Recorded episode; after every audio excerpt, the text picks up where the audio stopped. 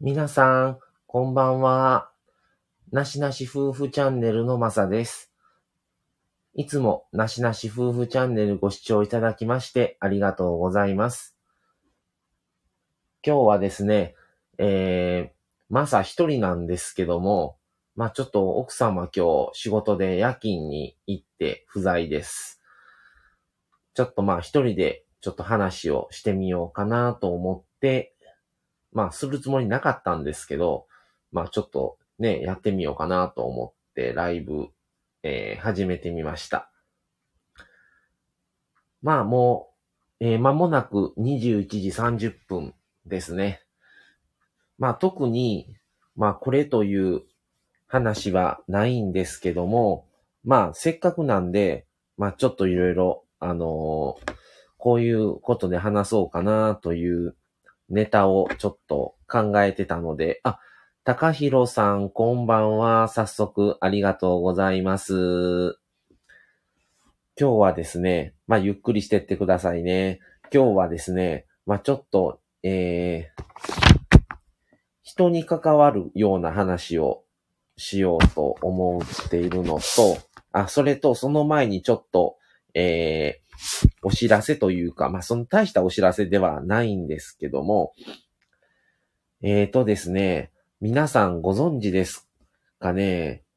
えー、18日にですね、僕もあの、ヤフーニュースで知ったんですけど、えー、俳優の神田正輝さんと、えー、歌手の松田聖子さんの娘さんが、あの、北海道のホテルで、窓から落ちて亡くなったっていうニュースを知ってですね。まあ、それで、ちょっとまあ、びっくりはしたんですけど、まあ、その件もあったりする、した時に、ちょっとまあ、生きるってどういうことなんかなとか、死ぬっていう死っていうことについて、どう、どういうことなのかなとかっていうことを、ちょっと考えて、それで考えて、ちょっと奥さんにもちょっと話をしてたんですね。で、人は必ずいつかは亡くなります。あ、宮城さんこんばんは。あの、先ほどライブ配信されてた時ちょうど仕事終わりで帰る途中で、あの、ちょっと聞けなくて申し訳なかったです。ちょっとだけまた、あの、アーカイブは聞かせてもらったんですけど、まだ全部は聞けてないので、また聞かせてもらいますね。で、必ず人は平等にいつか死っていうものを、あの、が訪れるんですね。で、それについてのシリーズ化じゃないですけども、まあちょっと生きるってどういうことなんかなとか、死ぬっていうことはどういうことなんだろうとか、必ず訪れるでね、死というものは。必ず訪れるので、逆に、じゃあ生きてる間にはどういうことができるかなとか、死っていうものが近づいた時に、どういうことが考えられるんかなとか、あとまあ、マサは介護の仕事をしてて、まあ今日はいないんですけども、奥さんは、あの、看護師をしてるんですね。なので、二人とも割と、あの、死というものに直結する仕事だと思っていて、あの、本当に、おあの、二人ともそれぞれの職場で死というものに直面したこともあります。で、まあ、個人的に思うのは、死ぬ直前っていうものは、その、その亡くなる方の生きてきた人生すべての答えが、その人に突きつけられるんじゃないかなと僕は思ってるんですね。それってどういうことなんやろうっていうことも、ちょっと考えれたらなと思っていて、もう切っても切り離せないことなんじゃないかなと、ちょっと考えたんですね。生と死っていうことについて。それを、まあ、何回かに分けて、あの、それ、その、分けた内容、テーマを、その都度その都度、ちょっと中身から変えて、いろいろとあの、まあ一人でもちろん話していくこともあれば、夫婦で話していくこともあるでしょうし、そのことについて、ちょっと何回かシリーズ化でちょっと今後やっていけたらなっていうふうにちょっと考えました。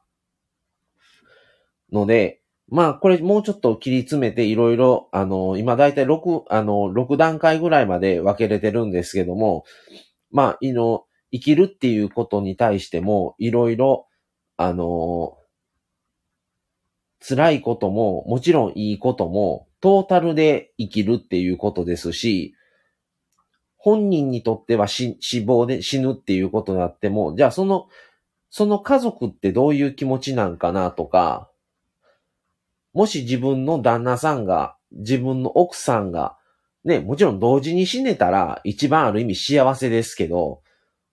必ずどちらかが先立たれたりするわけで、とか、昨日まで元気で、コテンと死ぬんが、自分としては幸せだなと思うんですけども、やっぱりそのように思うようなし、亡くなり方ってできないわけで、もうそれも、その時の、もう、下されたことに自分たちは委ねるしかないと思ってるんですね。っていうことも含めて、ちょっと生と死について、ちょっと考えるっていうことも、このラジオを通してやってもいいんじゃないかなと思って、まあちょっと暗い話にはなるんですけど、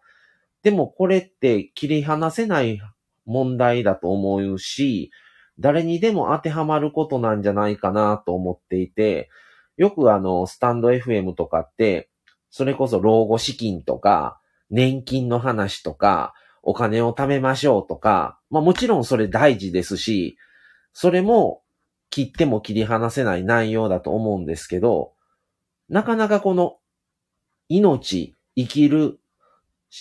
死ぬっていう、もう直に、こうなっていく話の話題って、なかなかちょっと言いたくても、ちょっとこれは重いから言ったらダメなんかなとか、ちょっとこれネタにすんのって難しいなとか、もちろんチャンネルのその番組のキャラクターにもよると思うんですけど、なかなか難しいのかなって思ったりはするんですけども、僕たちはまあ夫婦でやってるチャンネルですし、まあ看護師と介護士なので、これ、こういう話しても別にいいんじゃないかなって思って、ちょっとやろうかなと思っています。えー、宮城さん、私も介護の仕事をしてるので辛いことも多いですね。そうなんですよね。で、介護の仕事してると、その、その方の、その利用者さんの今しか僕たちやってる介護士側っていうのは知らなくって、その人も今はここの病院、ここの施設に入居はしてても、やっぱりその方も若い時があって、元気な時があったわけで、そこのバックグラウンドでっていうんですか、その、そこに至るまでの過去の生活歴っていうものが必ずあって、そこを僕たちはわからないから、お世話もできるんですけど、じゃあ自分の親に対して、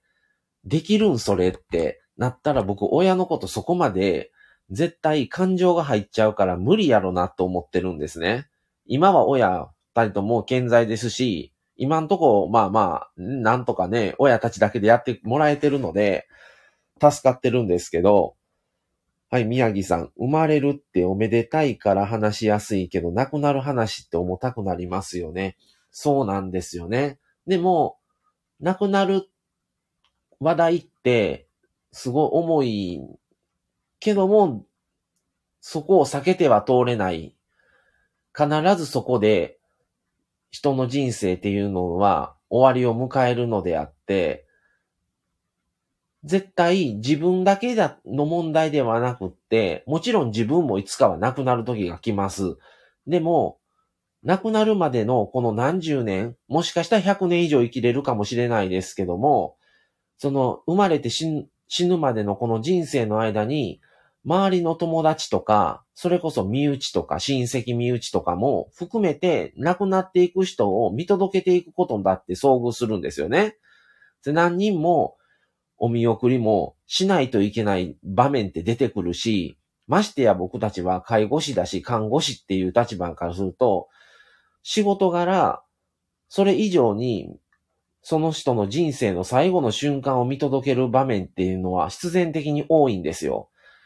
っていうことも含めて、やっぱり死、死っていうものは、僕たちの中では割と身近なものであるんですよね。もちろんね、それが訪れないことを、もちろん願うんですけど、避けては通れないっていう意味では、もう事実なので、その辺のこともちょっと切り込んで話してもいいんじゃないかなって思ったりはしています。まあちょっと暗い話になっちゃうんですけど、で、今日はまだちょっとその話はちょっと置いといて、今後その生生と死についてちょっとシリーズ化でやっていき、いきたいですっていう話をちょっとまあさせてもらいました。で、あの、あまりにかけ離れた話はしないんですけども、まあちょっと、あの、人っていうものは、あの、必ず、そこに至るまでの、今日はまあどっちかと言ったら、生についての生きている間のことなんですけども、ちょっとね、一つ、本当に皆さんと話をしたいなと思ってたのが、人のつながり、人とのつながりの断捨離についてっていうことをちょっと話したかったんですね。これ一人で話そうと思ってた内容なんですけども、やっぱ物とかって割と断捨離って言うじゃないですか。一時ミニマリストっていう言葉も流行りましたけど、最近言わなくなりましたね。最近、まあ断捨離っていう言葉は聞きますけど、ミニマリストはあんまり聞かなくなったんですけど、それ、それは物に対して、でも今日話したいのは人に対してっていうことで、まあ、職場を変われば人間関係も変わるし、引っ越しもすれば地域の人間関係も変わるとか、お子さんがおられて、僕たちはもう子供いないんですけど、お子さんがおられて、保育園が幼稚園になって、えー、小学校に上がってとか、小学校が中学校に上がった時に、やっぱり周りの人間関係、親御さんとか先生方とかの関係がまた一から変わる。職場変われば、またそこで変わるっていう、いろんな場面が変わることによって、人とのつながりとかも変わりますし、それこそ子供の立場だったら、高校、大学とか、働きに行ってからでも大人になってからのそうですけど、まあ、学校が変われば、に、また学校の友達も変わる。そっからまた大人になり、社会人になって、会社員になったらまた変わるし、で、転職すればまた人間関係変わる。変わっていく中で、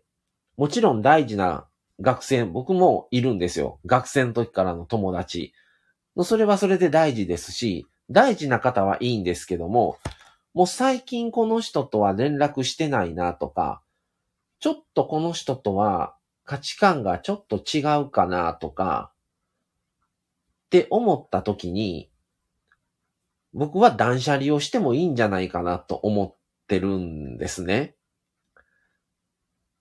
その断捨離をすることによって何が変わるかと言ったら、個人的にはすごく気持ちが楽になるんですよ。やっぱり繋がっておきたい人と深く繋がっている、いくために断捨離をするっていう言い方をしたらいいんですかね。まあもちろん、みんなを、みんながみんな断捨離を極力してっていう風にしなくってもいいんですけど、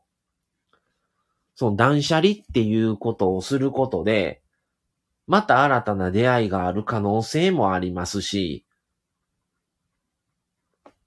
その断捨離をしようかなって、もちろん、ね、もちろん友達、本当友達で、それなりに関係性も深かったりとか、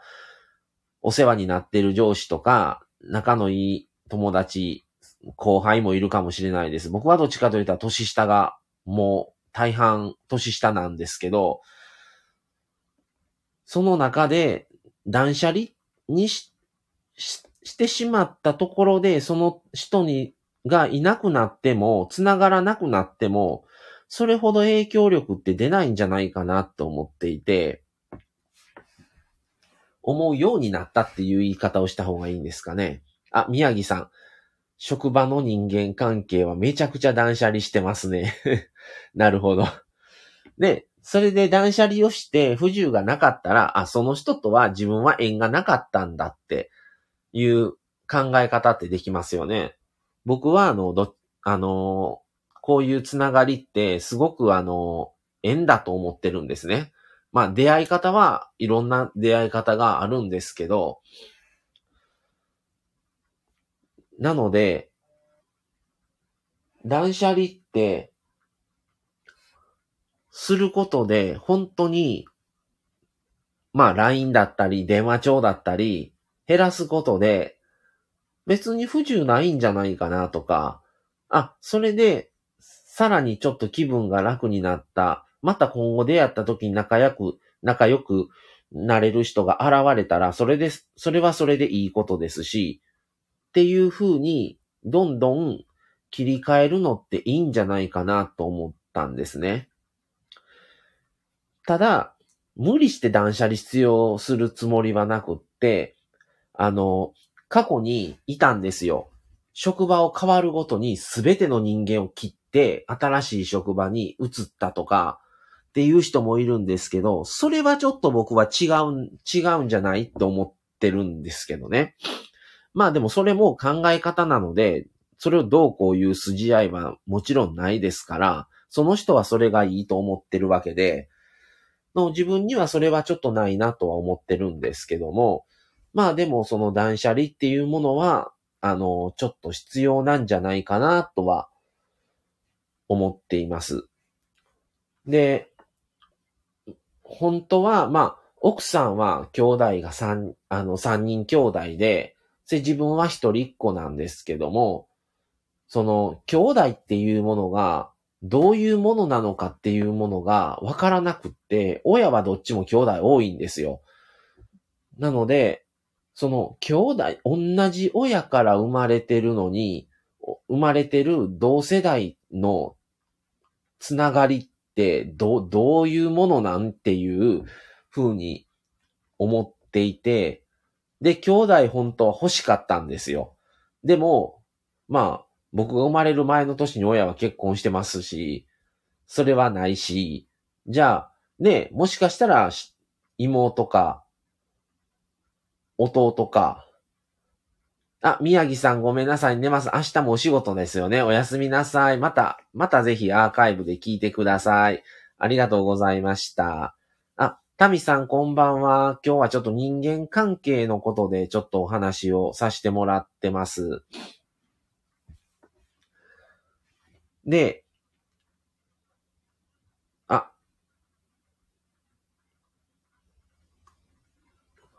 えー、高弘さん、まささん自分は思うことがあるのですが、命の電話ってナビダイヤルなんですよね。なぜフリーダイヤルにできないですかね？本当に悩んでる時になぜといつも思います。ああ、そうなんですね。あのね、その、いきなりもう生きてる意味がないとか、生きてる心地がしないとか、死にたいですとか、っていうことも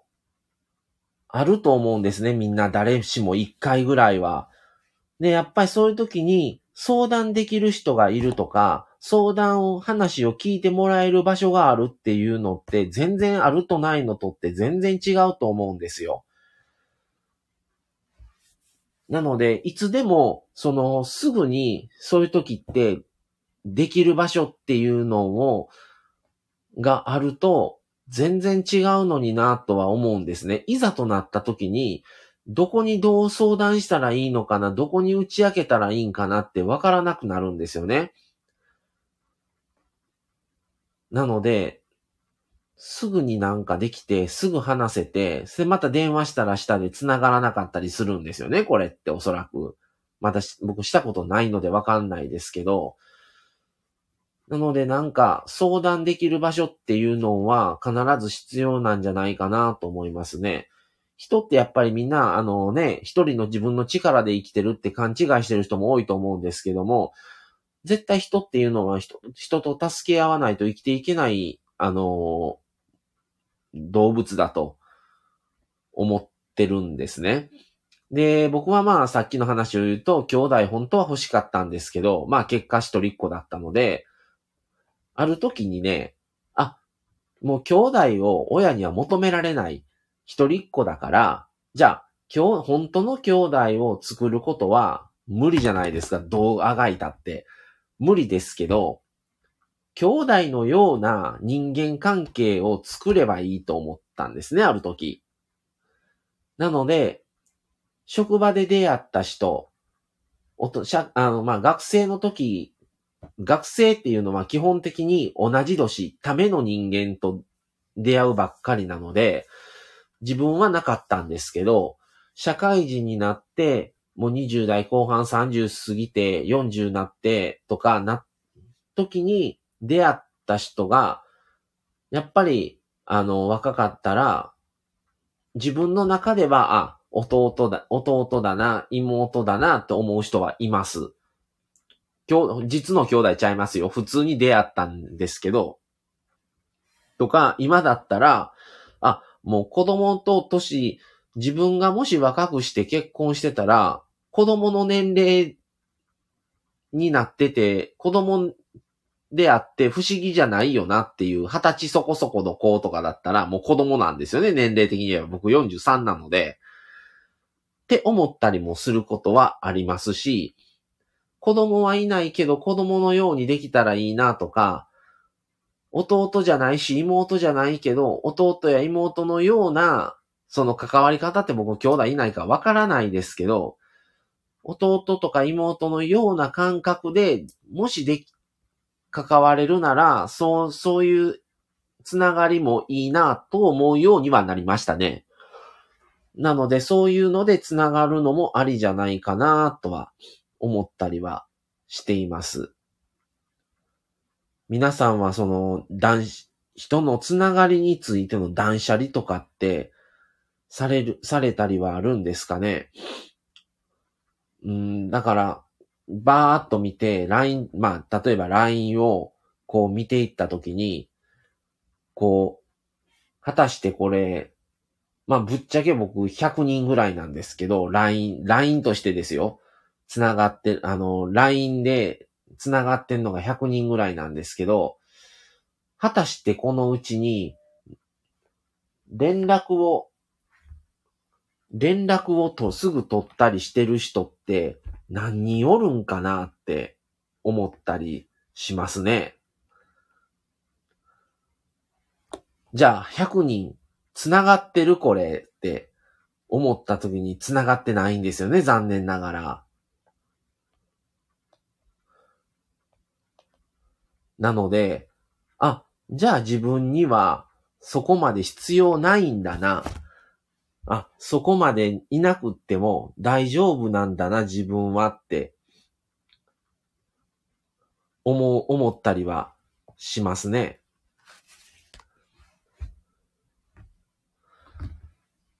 だから実際、じゃあ何人とすぐに連絡ついて会話ができるんだろうって、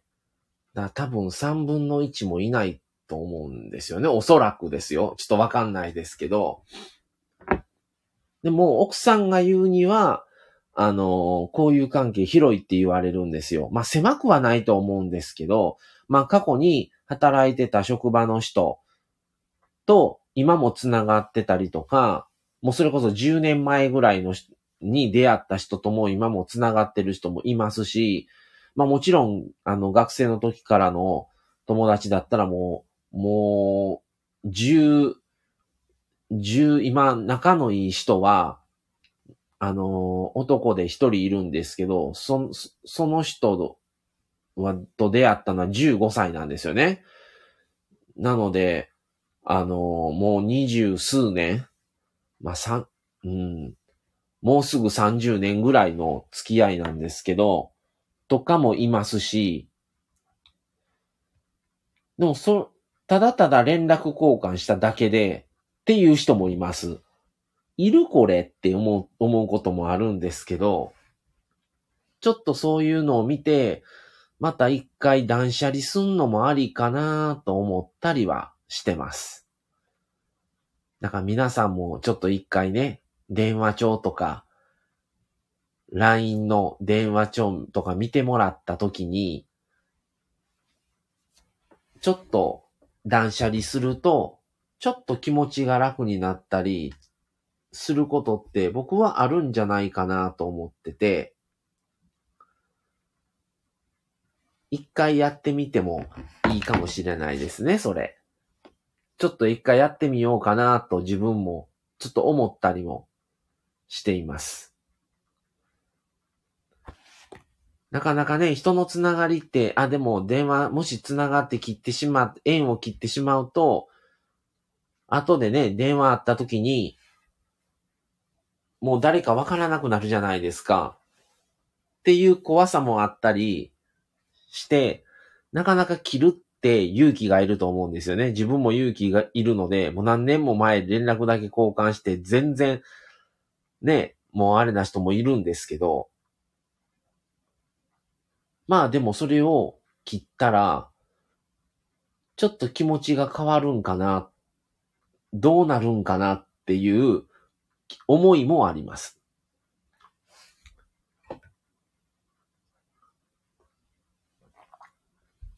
あの、皆さん LINE とかって大体何人ぐらい皆さん、あの、つながりっていうか、まあ、連絡してるしてないトータルで何人ぐらい電話帳ってあるもんなんですかね。まあ仕事柄とかによってもね、もちろん違うんだろうなとは思うんですけど、ね、人のつながりっていうものは、ね、ずっと絶えず誰かとこうつながることで人間っていうのは成長していくと思うので、か、欠かせないものなんですけどね、人のつながりは。ただ、どうしてもね、その自分が生きている今の環境、状況によって、どうしても繋がっていく人っていうものは変わっていくので、もうそれは必然だと思うのでしょうがないんですけども、なかなかね、縁を切るっていうの、まあ、来るもの拒まず去るもの追わず的な感じのスタンスではいようとしてるんですけど、なかなかね、よっぽどのね、自分と価値観が合わないとか、空気感が合わないっていう人はしょうがないですけど、そうじゃなかった時に、なかなかその、縁を自らこう切るっていう勇気ってなかなかいるんじゃないかなと思ってて、できないことって多いんですよね。まあでもそれをすることで、また何か違うものが見えたり、何か心境の変化的なことがあれば、それは断捨離をし、人間関係の断捨離をしたっていうことに関して、また成長だなって思ったりはしますね。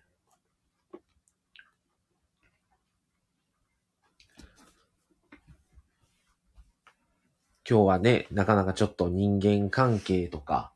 ちょっと、その、どうしても、なんて言うんでしょう。切っても切れない話というか、どうしてもね、避けて通りがちな生と死も、の話もそうですけど、このね、人間関係を整理するっていうのも、なかなかできそうでできないんですけどね。そういうこともしながら、また出会いっていうものがあるっていうことに対して、やっぱり人の出会いっていうのはすごい大事だと僕は思ってるんですね。なので、すごくね、その、新たな出会いに関してのつながりっていうのは大事にしたいなとは思っていますね。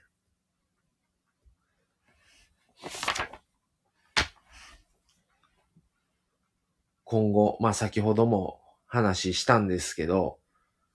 ちょっとね、生と死について、あまり、まあ、チャンネルによっては、そういう系の話のことをするチャンネルももちろんあるとは思うんですけど、普通の、あの、夫婦の方の、こういう生と死についてって、あまり話話しておられる方いないんじゃないかなって思ったりしてて、まあ、なかなかね、その聞いてもらえる方が果たしてそれが、いいの、多いのか少ないのかっていうと、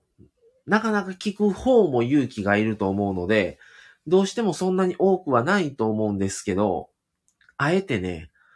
ちょっとこの件について話すっていうのも、まあ一つなんじゃないかと。まあ奥さんもね、ナースですし、僕も介護士なので、今までもたくさんの方の、あの、お見送りもしましたし、そこに至るまでのこともありましたし、あの、まあ僕はあの、お、まあ親は健在ですけど、おじいちゃんおばあちゃんも、あの、もういないので、その二人の最後も、最後この瞬間は見届けることはできなかったんですけど、まあそこから、まあ最後のね、瞬間までの間のその流れというか、その最後の、まあ家族として、どうす、す、過ごすのかっていう、その辺のことはやってきたので、いろいろ思うこともありましたし、おじいちゃんに言えばまだここ数年前のことなので、まあ、こういうことがいずれ親にも訪れるんだろうなとか、不安はあるんですよ。この間のライブの時にもうお伝えしたんですけども、僕たちはまあ子供を作らない夫婦だと。いう話で、まあ今後またね、ディンクスっていう言葉が今流行ってるので、ご存知の方も多いと思うんですけど、ディンクスについてもちょっと話をしていこうとは思ってるんです。で、このね、自分が亡くなるときに子供がいないっていう、作らないっていうことは、まあ、お世話をしてもらえる人がいないっていうことになるんですよね。で、まあもちろん子供がいたからって言って、そうしてもらえるとも限りませんし、そうしてもらわなあかんっていうふうにも、もちろん思ってもないんですけど、そういうことを話すっていうことも必要なんじゃないのかなとは思っていますね。まあ皆さんね、それぞれいろいろ思われることもあるんじゃないのかなと。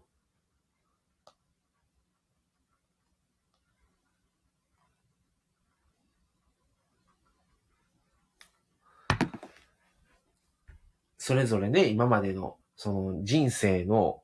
違いますし、やっぱり価値観が違うので、なかなかこういうあの、ナイーブなこういうね、ちょっと話っていうのは、どうしても先がちにはなってしまうんですけどね。今日はとりあえずね、ちょっと一人やから言うので、ちょっと話そうかなと思って。あ、高弘さんありがとうございます。避けては通れない問題ですもんね。勇気ある放送だと思います。いや、あのね、誰もこれ聞いてもらえないんじゃないかなとか思ったりもしてるんですよ。正直ね。でも、絶対にこの件に関しては訪れるんですよね。一生死なない人間なんていないですから、絶対にいつか人間っていうものは弱っていって最後を迎える日が訪れるんですよね。平等に。だったら、そこに至るまでには必ずできることってあると思うんですよ。逆に言えば。まあ、それが、わかんないですよ。例えば、200年絶対生きれますってなったら、もう1日2日ぐらいどうでもええわってなると思うんですよね。でも、命っていうものは期限があります。それはわかんないですよ。今僕43ですけど、あと50年生きて93じゃないですか。50年生きるかもしれないし、急に明日発作を起こして死ぬ可能性もあるじゃないですか。なったらいつ死ぬかはわからない。今夜勤してますし、奥さんも。奥さんは僕よりはまあ若いですけど、どっちが倒れるか若いからと言って絶対に大丈夫っていうこともないし、そこはわからないから、だったら、それを逆転させて、じゃあ生きてるうちに何ができるかなとか、どういう風、どういう気持ちで生きていこうとかっていう考えもできると思うんですね。それが200年死にませんっていう保証があったら、もっとかまけると思うんですよ。そういう意味では、命の期限がいずれ訪れるっていうのは、決して悪いだけではないのかなって思ったりもします。あ、タミさん。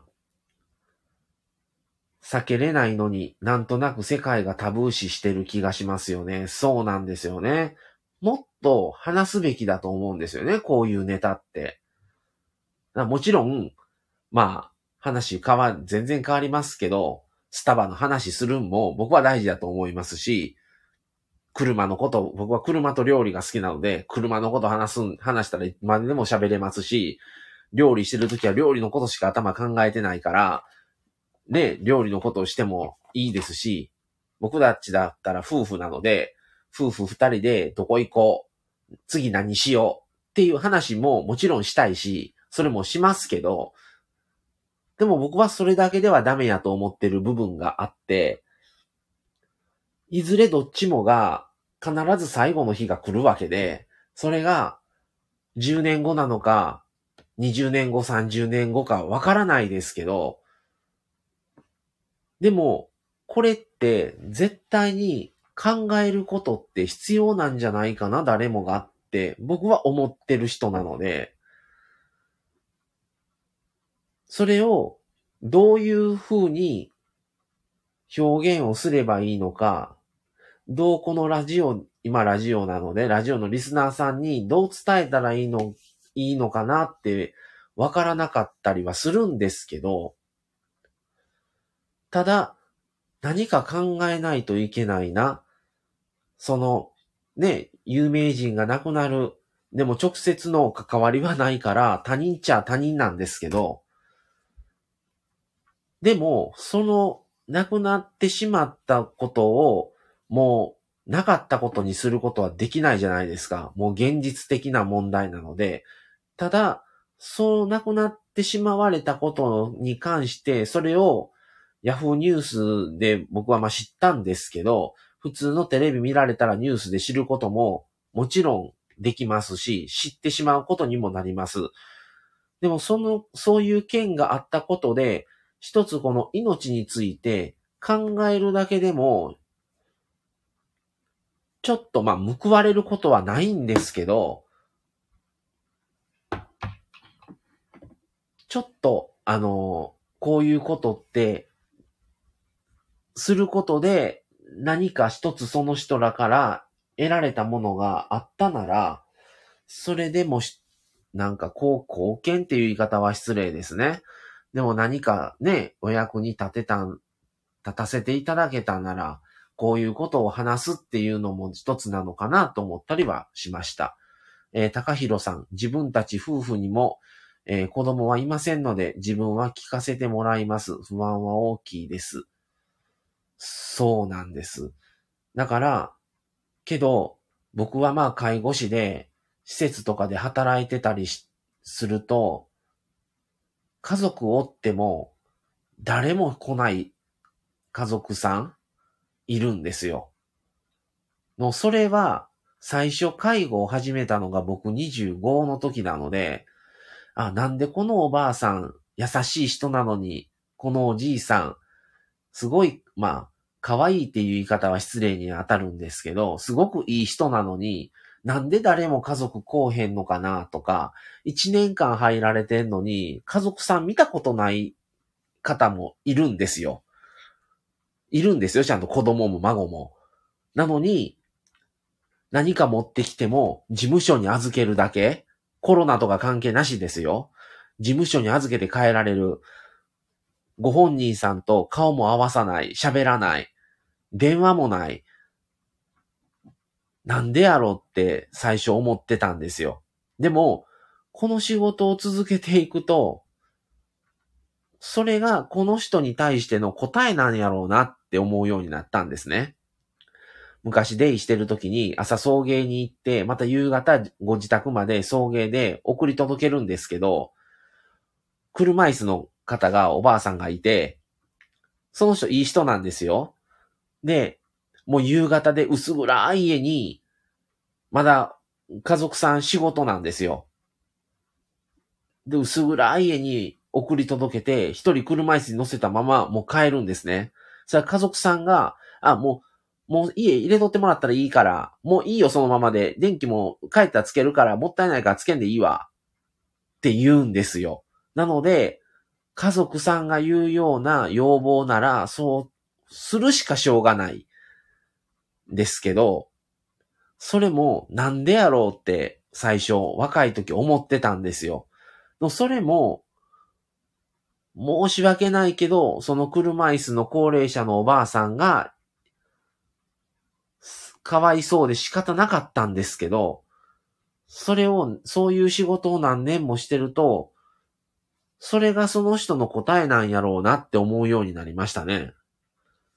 だからもし、わかんないですよ。もしかしたら、その人も若い時は、家族に、家族を顧みずに、好きなように遊んでたかもしれへんし、山のような借金をしてたかもしれんし、勝手にね。か、結婚もして子供できてんのに、また違う男とふらふら遊んどった可能性も、なきにしもあらず、子供の立場になった時に、親がちゃんと育ててくれてた、ちゃんと自分のことを大事にしてくれてたっていうのが子供の立場から分かっていれば、親のことないがしろにしないと思うんですよね。それやのに、ちゃんと育ててもらったっていう恩があから、明らかに自分の心の中に残あるにもかかわらず、もう会いたくない、お金も渡したくないとか、面倒見たくないっていう子供って僕はいないと思ってるんですよ。それをそうするってことは、親が、親もその親に対してそうしてきたのかなとか、子供のことを考えずに自分本位だけで生きて、生きてきたのかなとか、っていうふうにも思ってしまうんですね。だから子供がいれば幸せで、子供がいないのが不幸せとは僕たちは思ってないんですよ。だから子供はもう産まずに子供のことを考える時間、もしかしたら子供が欲しくてもできない方もおられるので、その方に関してはもう本当に応援もしたい気持ちですし、早く子供さんできたらいいのになって思ってますし、実際に不妊治療されてる友達もいるので、って思うんですけど、自分たちに置き換えた時には、やっぱり、それっ、その時間を強いられて、そのことばっかり考えるよりかは、やっぱり僕たちは親のことも考えないといけないし、二人の夫婦としてのことも考えないといけないので、そっちに気持ちを回す方がいいんじゃないかなって思ってはいます。で、やっぱりその子供たちも悪気なくて、たまたまその仕事してる時に抜けられないの時に親が倒れてしまう可能性もありますし、もうなんかなるようにしかならんのかなと思ったりもしてますね。ね、子供たちが遠くに旅立ってしまうことも、それは親としてはやっぱり喜ばしいことで自立していくわけですから、いつまでもね、子供が近くにおるのも逆にどうなんと思ったりしますから、でも、周りにやっぱり子供いないのに、夫婦仲良く幸せそうにしてる夫婦もいるんですよ。そういうこと、ところも見てきて、見たりもしてるので、子供が全てではないなって思ってるので、あの、まあもちろんいないことに対して自分たちがじゃあ20年後、30年経った時に、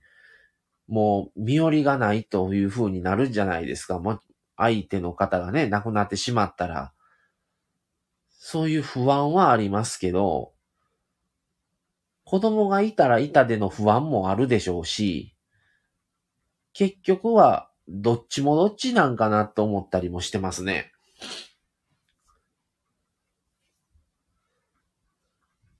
なので、うん、子供が、もう結婚イコール夫婦イコール子供みたいになってる世の中っていうの自体もどうなのかなと思うことは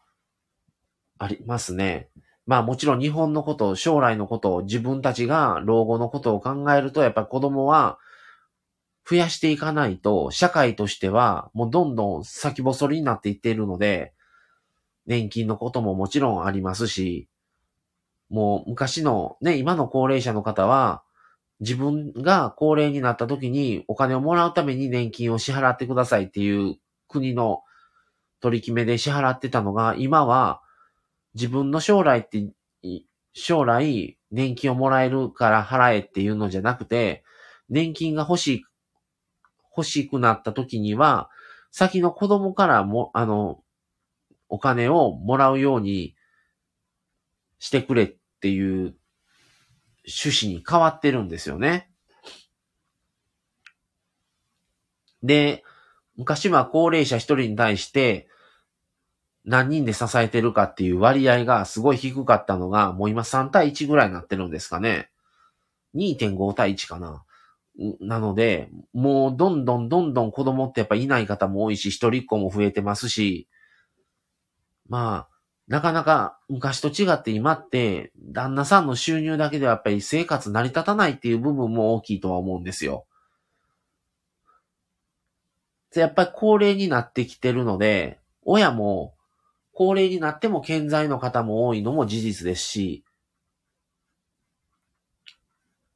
もちろんそれは、こうね、長生きしてもらえるっていうことは喜ばしいことなんですけども、それだけでは済まされない部分っていうのもあるのかなって思ったりもしてます。いろいろね、やっぱり世の中っていうのは生きていく中で考えないといけないことって本当に山のようにあると思っているので、まあね、縁があって、出会って、結婚して夫婦になってるわけなので、そのね、縁っていうものを大事にして、じゃあ子供がいなかったらいないで、全然僕は不幸じゃ、不幸ではないと思ってますし、二人の生き方をそこから作っていけばいいだけのことだと思うので、今入られてる高弘さんも僕たちと同じでね、お子さんはいないみたいなんですけども、じゃあいないってなったら、じゃあ、いないでどういうふうにじゃあ生きていこうかっていうことを、ちょっと考えて、ね、生きていけたらなと、思いますね。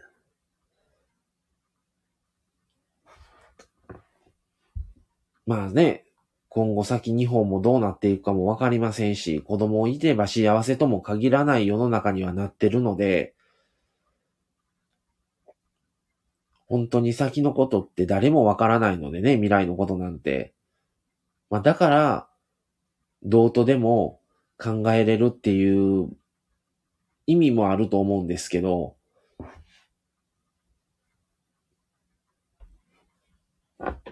まあ僕たちもね、もう出会って結婚した年齢がちょっと遅めなので、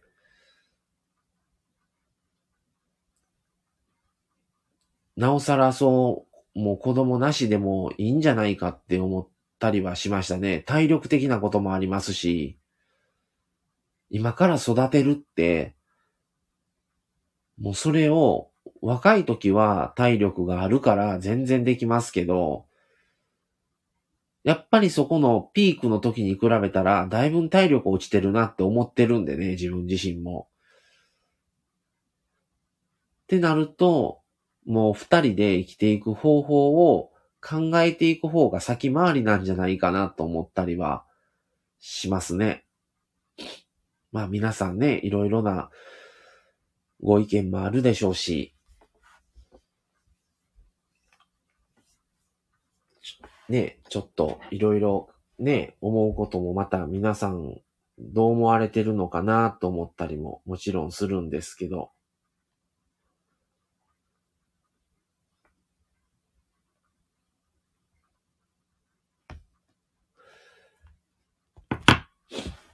ね、ふ、まあ不安がない人生は僕はないとも思ってるんで、どういう状況であったらあったで、やっぱり隣の芝生は青いじゃないですけど、隣のね、あれな方ってやっぱり幸せに見えちゃうんですけど、その人と入れ替わったら入れ替わったで、その人が抱えてる悩みもあったりするんですよね、絶対に。悩みがない人って僕はいないと思うから、ただその場面に自分がいないから見えてないだけで、どういう状況になろうが絶対に悩みはつきまとうと思ってるから、今ある中での悩みをちょっとね、夫婦で共有して考えていけたらなとは思っています。あ、もう50、51分になりましたね。まあ、今回はちょっとね、命のことをちょっとね、特にあのー、18日のニュースで知って、ちょっとこの生と死についてシリーズ化で考えていくことって、あえてちょっとやるのもありかなって思ってしまいました。もうちょっとこれ、あのー、話をちょっと練って、もう、毎週このば話題ばっかりになると、もちろんちょっとしんどくなるので、間間にちょっと楽しいことも含みながら、第何回、前回何回のシリーズですっていう感じで、間間で挟みながら、この生と死について、ちょっと、その時にご参加いただいた方と一緒に考えるっていう時間を作っていけたらなと思ってます。まあ、もうね、来月イコール2022年になりますから来年の話になりますけど、これまあもうスタートは来年にはなってしまうんですけど、来年の1月から定期的に生について、死について、あと、最後、最後っていうのはどういう気持ちなんだろうなとか、その方の人生の死ぬ間際、死ぬ亡くなる直前に、その方の一生生きてきた答えが出るんかなとか、それってどういうことなんとか、多分答えは出ないんですけど、これいろんなテーマ作ってみたんですけど、まあでも、こう、答えは出なくっても、まあ話すだけでも、一つ収穫なのかなって思ったりはしています。いずれ自分も絶対に訪れることなので、この死っていうものは、そういうことも夫婦で話せたら理想なんじゃないかなと思いますね。はい。今日はちょっと一人で話す時間にはなってしまいましたけども、ちょっと話してみたかったので、ちょっとライブしてみました。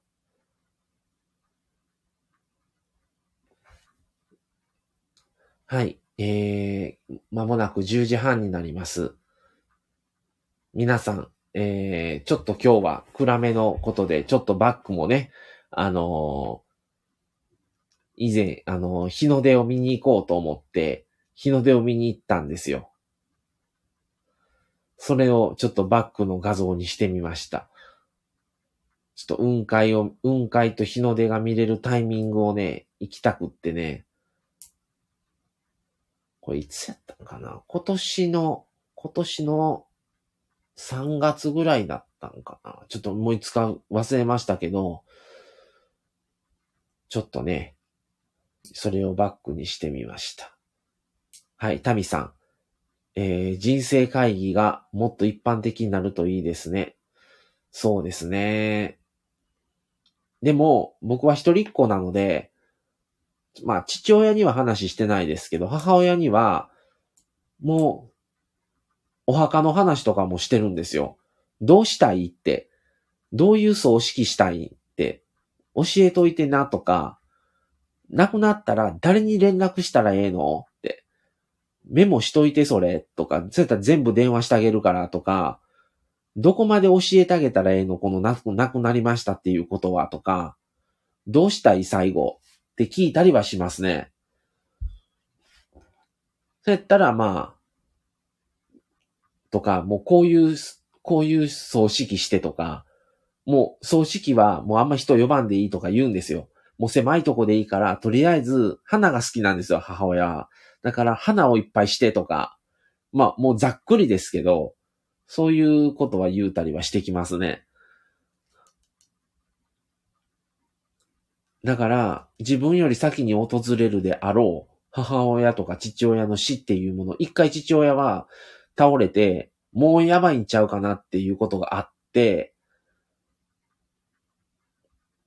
まあ復活して今普通にまた生活できてるのでよかったですけど、もう集中し、まあ倒れて集中治療室に行って、もう覚悟しとってくれということも実際に言われましたから、あの、ドクターから。っ